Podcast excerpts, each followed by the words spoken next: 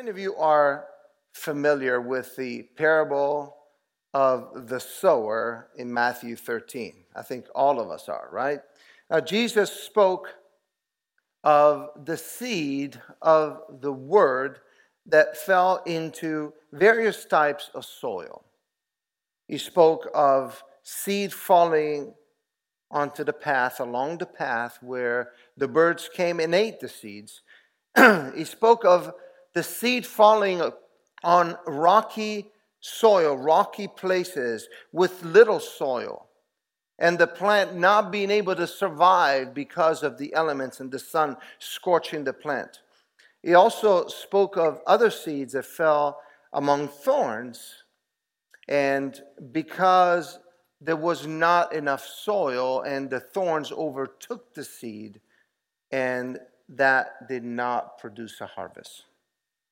Now, later on in, in, uh, in Matthew 13, Jesus actually goes on to explain what each type of soil represented. And so he says, first of all, the seed that fell along the path, excuse me, it's seed where the enemy comes and he takes away the seed, he snatches it away, and, and he does not produce a harvest. He talks about seed that fell on rocky soil, and that's for people who receive the word with gladness, with joy. However, because the seed does not have deep enough roots, it does not survive. You know, how many of you know that Jesus was the first one that talked about shallow Christians? It's right there. Shallow Christianity, right? We just we just want to get just deep enough with God, but not too too deep. We don't want to let the roots go down. Talks about the fact that because of trouble and persecution, these fair believers fall away. He talked about seed falling on thorny ground that people who receive, receive the word of God, but because of life and the deceitfulness of wealth and success, those choke the seed and it does not produce any growth. Finally, it talks about good soil, which produce good crop. Today, I want to talk a little bit more. I want to share a word that God gave me about the types of ground that are described not only in these powerful verses, but there's a verse in the Old Testament that I want us to use as a reference. In fact, a few weeks ago, uh, Lois and I, my wife and I, were talking about uh, some of the um, things that we all go through as believers, right, in our hearts. The heart is the center where God actually implements and works in us, right? And so we were talking about the fact that there are crusty areas of our lives, difficult areas, hard areas of our hearts. And I literally, as we were talking, uh, the, the day after, a couple of days after, I heard the Holy Spirit say, It's time to break up some fallow ground in our lives. Now, the NIV calls that unplowed ground. And the New Living Translation, which I love, talks about hard ground. So let's read that verse together. I'm gonna, we're going to put it up. And it's found in Hosea chapter 10 and verse 12. Hosea 10 12. And it says this I said, Plant the good seeds of righteousness, and you will harvest a crop of love. Plow up the hard ground of your hearts. For now. Say it with me. For now. Say it again. For now. Not yesterday, not tomorrow, not a week from today, but for now. Now. Now is the time to seek the Lord, that he may come and shower righteousness on you. the, the concept of breaking up hard ground is found in the scripture in two places, and it's almost identical. There's a, a sister scripture or a, a similar prophecy in Jeremiah chapter 4, verses 3 and 4, and it says exactly the same thing. And, and this, this is a, a word that, that the, um, uh, both Isaiah and Jeremiah had to speak, and that's a harsh word, guys. And it came because of a disobedient and careless and lackadaisical attitude toward the work of the Lord. And so Jeremiah says this in Jeremiah 4 3 and 4 it says, This is what the Lord says to the people of Judah and Jerusalem plow up the hard ground of your hearts. Do not waste your good seed among thorns. O people of Judah and Jerusalem, surrender your pride and power. Change your hearts before the Lord, or my anger will burn like an unquenchable fire because of all your sins. Thank you for the water. now, that, that's, a, that's a hard message, right? How many of you would like to be called of God to go and deliver that message? I don't see any hands. No hands? No? No one? Me either. I mean, guys, honestly, who wants to have as a message? Remember in Isaiah, the same kind of concept? God gave him a word, and, and, and Isaiah said, Oh my gosh, you're sending me to say that? I'm like, my congregation is already dead before it even started. You know? These are hard words to deliver. But the common message that, uh, that both Isaiah and uh, sorry, that Hosea and Jeremiah were to deliver was this plow up the hard ground of your heart. Plow it up, till it up, break up the hard ground of your hearts.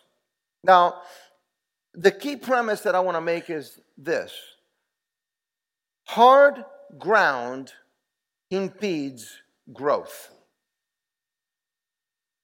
Hard ground, the hard ground of our hearts does not allow for growth to happen. Now, every year, we uh, get our, well, actually, every other year, um, I get the grounds around our property reseeded. And how many of you do that? You do that? Yeah. You know, it's nice to just freshen up, you know, the elements. I mean, we don't always water. I don't, guilty as charged. I don't water my grass as much as I should. You know, you water it, it'll look better. But I don't. And so every other year, we call somebody to come and aerate the property. And they come with a machine. The guy that we call has got a commercial machine. He literally stands on it and he just goes around, you know, back and forth into all the areas that the machine allows him to. But then there are areas that he cannot get into. And he does not have a little, you know, I remember when we used to do that with a little push aerator, right? And you just you get behind it and you press it and it just does its thing. But I think somehow in North Carolina those machines don't work very well. Because the ground is really hard especially when it doesn't rain, and it doesn't rain a whole lot here, and the sun is very strong, and then just eh, you know, even if you water, the, the water just like gets sucked into the ground that quick. But and so what he does, he aerates, and then he goes back and, and he puts seeds and and and uh, new seed fertilizer, and then what I do. I go and inspect everywhere that he has been. So I go and I'm like, oh, okay, he couldn't get here. So let me just throw some seeds there. And I'll go into another area that he couldn't get into, and I throw some seeds. You know what happened to those seeds? Most of the times? You know who enjoys those seeds? The birds. The birds.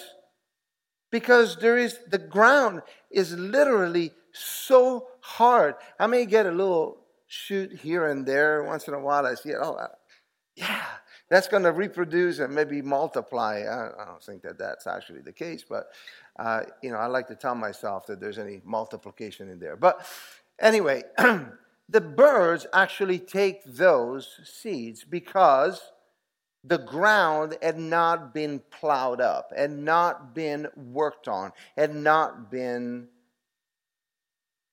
tilled. Hard ground is not conducive to growth.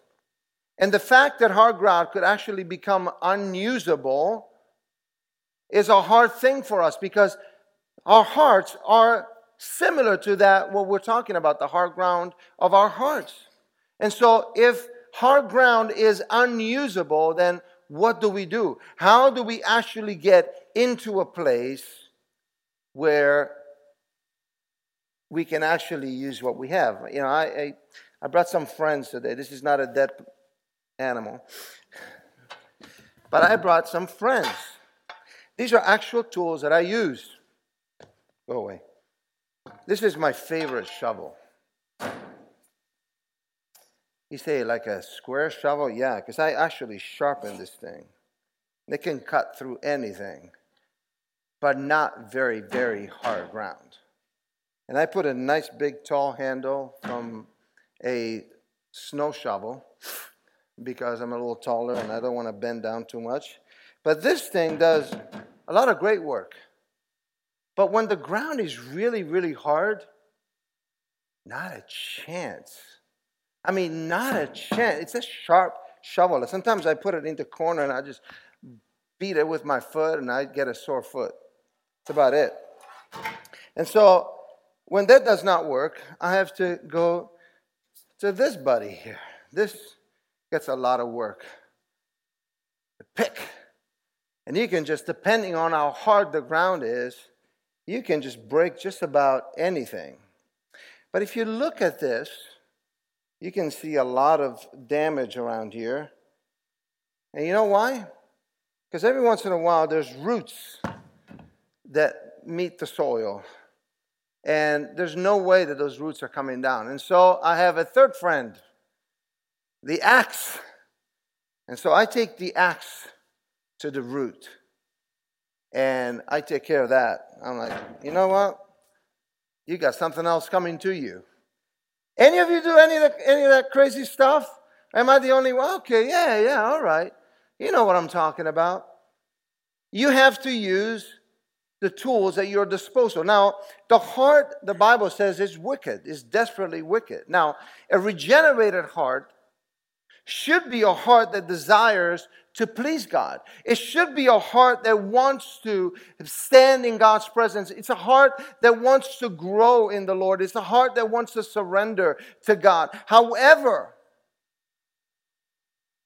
our spiritual desires and our physical current circumstances and realities don't always align. And so we want something so desperately spiritually, but in the natural, it's just so hard to achieve it because, you know what? We have all kinds of things that impede our growth, that cause our hearts to get calloused and hard.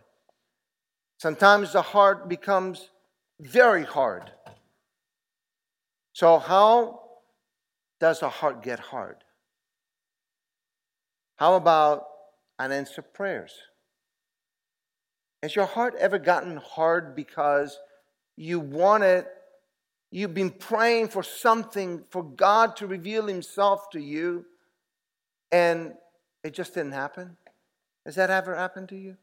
It's happened to me. And so the heart gets hard.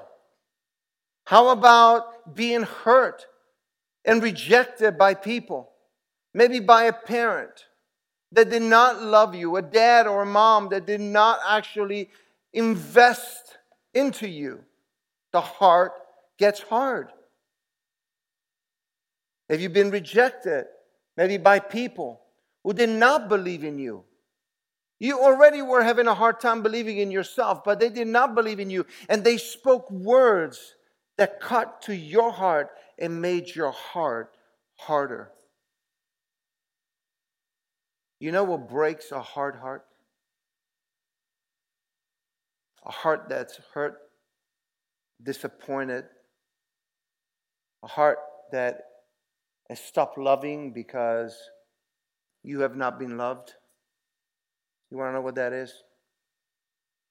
It's two things it's confession and repentance.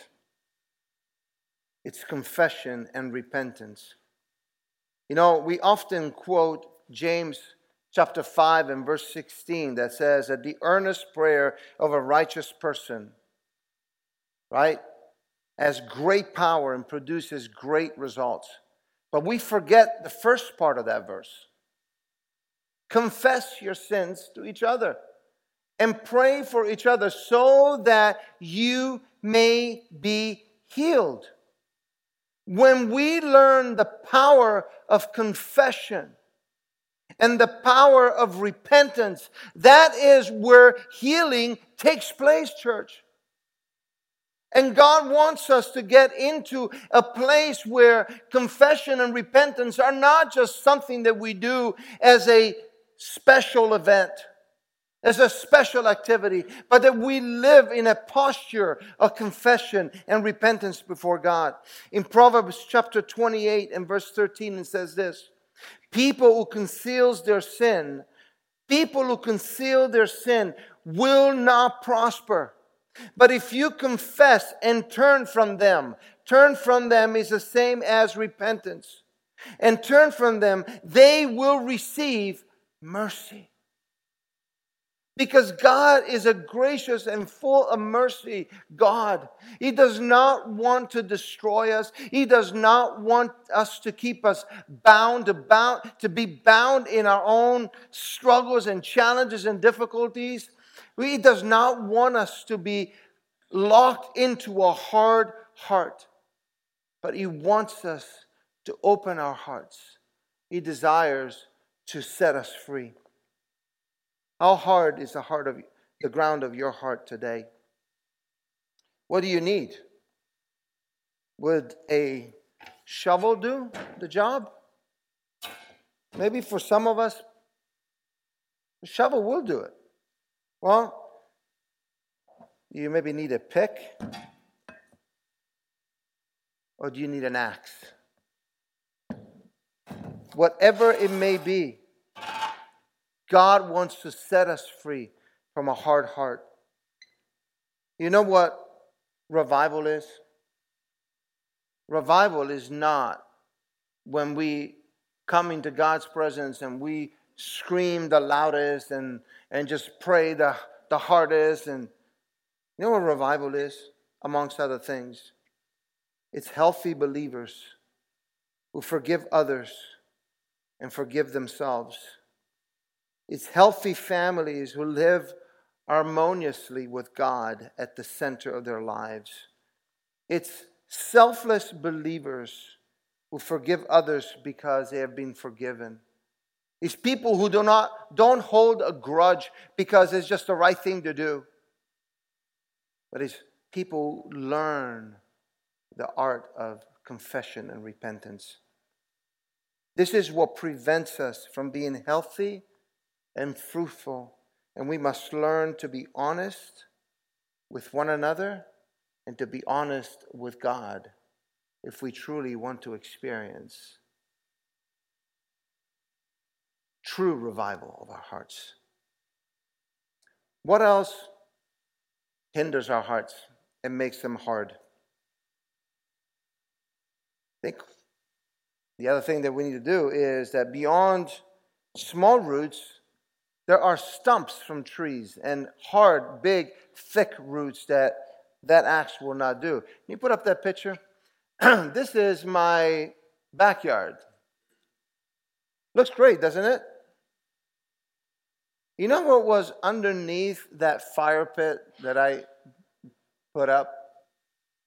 Four trees. Four. Two of them smaller. Two of them pretty large. One of them was about that big. And when I got to the house, the trees were down, thank God. However, you take this away so that I won't trip on it. However, the stumps were there. And so when you're dealing with stumps, you can do it one or two ways.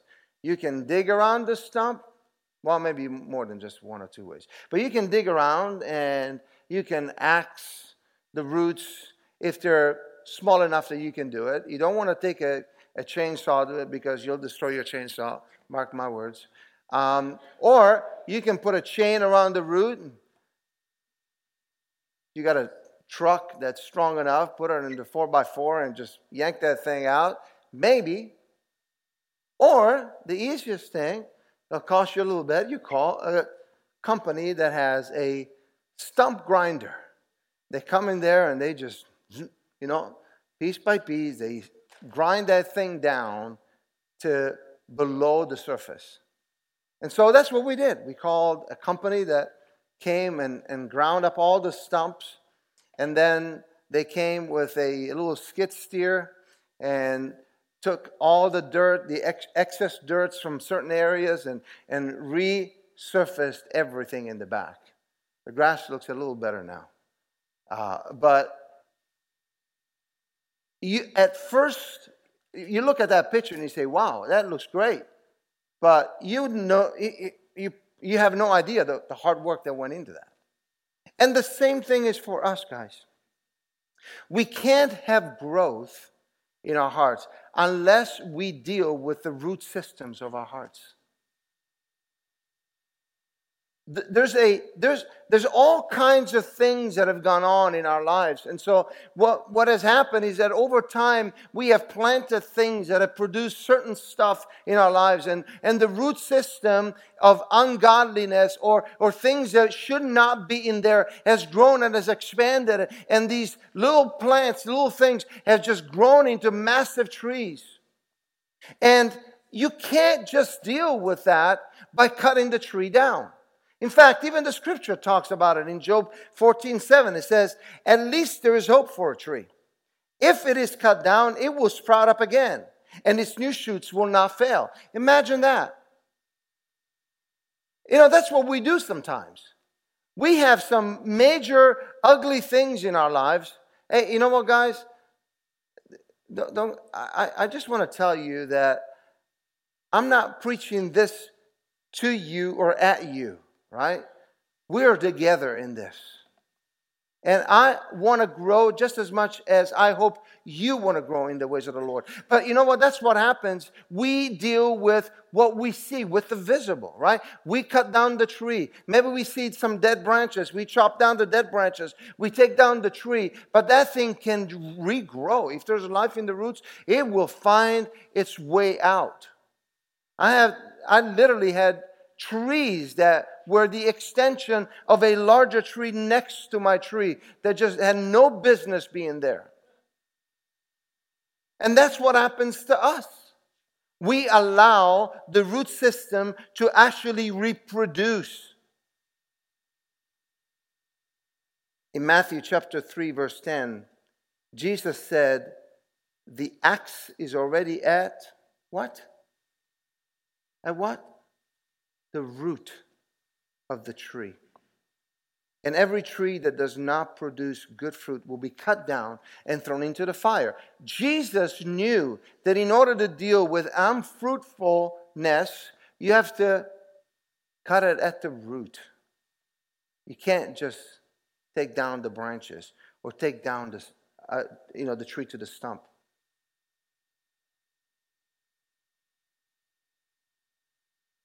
What about us? Are there old stumps in our lives that have been undealt with for years and years and years? You say, What are you talking about? Someone hurt you in the past that has caused pain and anger and frustration in your life?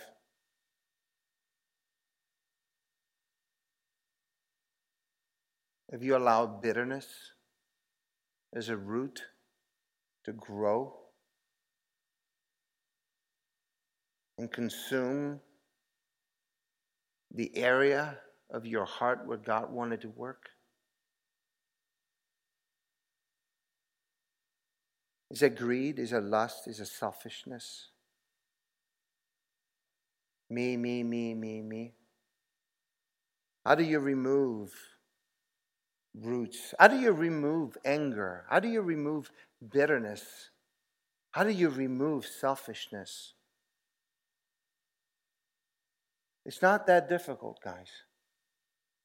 You know, the beautiful thing about the scripture is that it's plain and simple if we want to obey it. How do you remove it?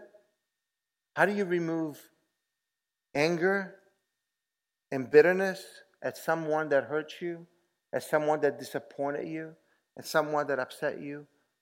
Forgive them and speak life. Speak life. You mean bless somebody that hurt me? Yeah. Didn't Jesus say, bless those who persecute you? But we complicate the matter because we are looking for immediate results. And oftentimes, those immediate results are a burst of anger and cursing rather than blessings. Guys, I can't tell you how many times I have made the mistake of lashing out arguments with my wife that really should have never been an argument if I would have just kept my mouth shut. All right, husbands. and wives. It's hard because we want to have our righteousness. That's why Jeremiah said, You know what? I'm going to replace all this stuff, the hardness of your heart, with my righteousness, with my right standing. You know what? I'm going to show you how to live. If you take the time to soften, to work on those hard crusty areas of your lives, areas that you have probably not spoken to anyone about, areas that you probably have not given to God forever and ever. And God wants you to take the time to say, Here I am, Lord. How do you deal with greed and lust and selfishness. While you give and you serve others, that's what you do. When you want to retain, you give. When you want to stay in your little corner, no, get out and go and bless somebody. Jesus, help us. How do you remove thorns? Well, that's another area or type of ground that Jesus talked about. Now, we don't have thorns in our um, geographical location that we live in, but we have weeds. I mean, how many of you have a weedy lawn? You know, I, got a great lawn. No, you got great weeds. if you take some weed killer to that thing, you probably have just brown spots everywhere, dirt. and, uh, you know, I mean, that's just one of those things that you have to, if you want green, grass. You know, you can't just look at your neighbors. You just got to do it yourself.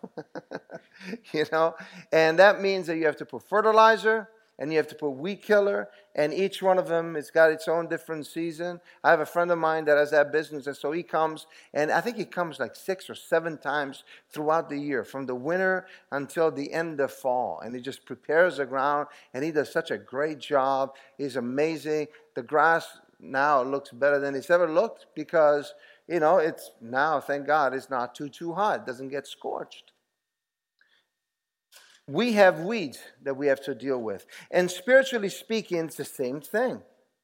There are thorns or weeds to use the illustration that Jesus gave. In fact, Jesus explained it this way in Matthew 13 22. He says, The seed that fell among the thorns, or replace it with weeds, represents those who hear God's word, but all too quickly the message is crowded out by the worries of this life and the lure of wealth so that no fruit is produced.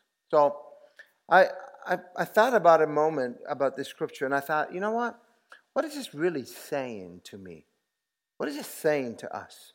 The cares of life. Guys, I know that we're all aware of this. I think that the strongest of Christians have probably caved in this very interesting season of pandemic in which we're living. Right? It's it's easier and better to isolate yourself. Don't have to worry about anything, don't have to deal with anything. And you know what? The, I know the strongest of believers that have said, you know what? I just can't do this. I can't deal with it. Discouragement. But we cannot allow, and that's the key factor in all this, that if we allow the enemy to come and overtake our lives with worries, this, this is what Jesus is talking about here. He says that those thorns, those weeds represent worries of life, the lure of wealth, so that no fruit is produced. So, put your name in there. What are the worries of your life? What are the worries of my life? What is the lure of wealth that is overtaking you because you come into a situation where you're maybe thinking, I need to get more and more and more because I don't know what's going to happen. So I need to work harder, harder, and gain more and get more. You know what? It's called a lure of wealth. In fact, the expression is better translated as a deception or even better, a false impression or a delusion. The lure of wealth is a delusion that you're actually in control. It's a false impression that you are in control of your destiny when you acquire and get more and get more and get more and get more and get more. What did Jesus say about the man who built bigger barns? Because he was acquiring all for me all for me. I'm going to store just in case something happens. Jesus said, Tonight, your life will be demanded of you. And we somehow have convinced ourselves, or we've allowed the enemy to convince us that this deceitfulness, called the lure of wealth, or the worries of life, put us in the driver's seat. When it does not, guys. It does not. We are not in the driver's seat of our lives. God is. God is. And I, for me, I want him to be in the driver's seat of my life because you know what? It's a much better place. I know that there's wisdom. I know that there are obviously other scriptures that talk about saving and taking care of your future and all that stuff. I'm not undermining those scriptures or the concept of being wise and building wisely. But there's something to be said about a heart that becomes hard and calloused because we've allowed the enemy to deceive us into believing that what we have, that the worries that we hold so dear to our lives, right? If I don't do this, then this will not happen. If I do this, then this will happen. See, I'm in control. No, you're not. And I'm not. And what God is looking for is total release into His hands and His presence. Friends, the devil knows how to enslave us. And he does it by giving us a false impression that choke the word of God into us. Now, so you say, David, all of these warnings today, what is the point? What are you trying to say here? Don't do this, don't do that, don't do that, don't do the other, don't do this. It sounds like you're, uh, we're just going to leave depressed here today. I don't want you to leave depressed. The fact of the matter, guys, is that each and every one of us at some point has to deal with this. Because we have for so long made our Christian lives something that we reason, right? So we try to figure things out with our minds, and when we cannot figure them out with our minds, we move on to the next thing. But there's something that the Lord revealed to me, and this is actually why He gave me this word deal with a fallow ground. Deal, you know, start plowing your heart because I'm getting ready. I want you to know that God wants to do something in this day, in this generation, in our generation, that I believe that we will not have room enough to contain or even understand the power of what God wants to accomplish. And so let me close with this. We all struggle with areas of our lives that are have been perhaps undealt with. Burdens that we've carried for too long. Situations that we did not face. I want you to think about it for a moment. What are those situations? What are those things? What is God saying to us today? What, it, what I believe God is saying is that for many of us, we have unrealized dreams. There are things that God has spoken to you, has spoken to me, that have not yet come to pass. Why have they not come to pass? Because the seed of God's word to you fell on very rocky, hard soil. And that is why it did not germinate. And so you look at around you, you look at the circumstances around you, and you say, wow, that did not happen because, you know, so and so did not keep their promise to me. Or that situation did not come to pass because they didn't do their part. Or maybe I should have done a little something, you know, I should have worked a little harder. I should have tried harder. I should have done this. I should have done that. I should have done the other. No. The seed of the Word of God for your life. The promises that God made you, that God made to me, under those circumstances fell on hard, undealt with soil. And so the Word of God did not get into the ground to produce the root system that it needed in order to survive.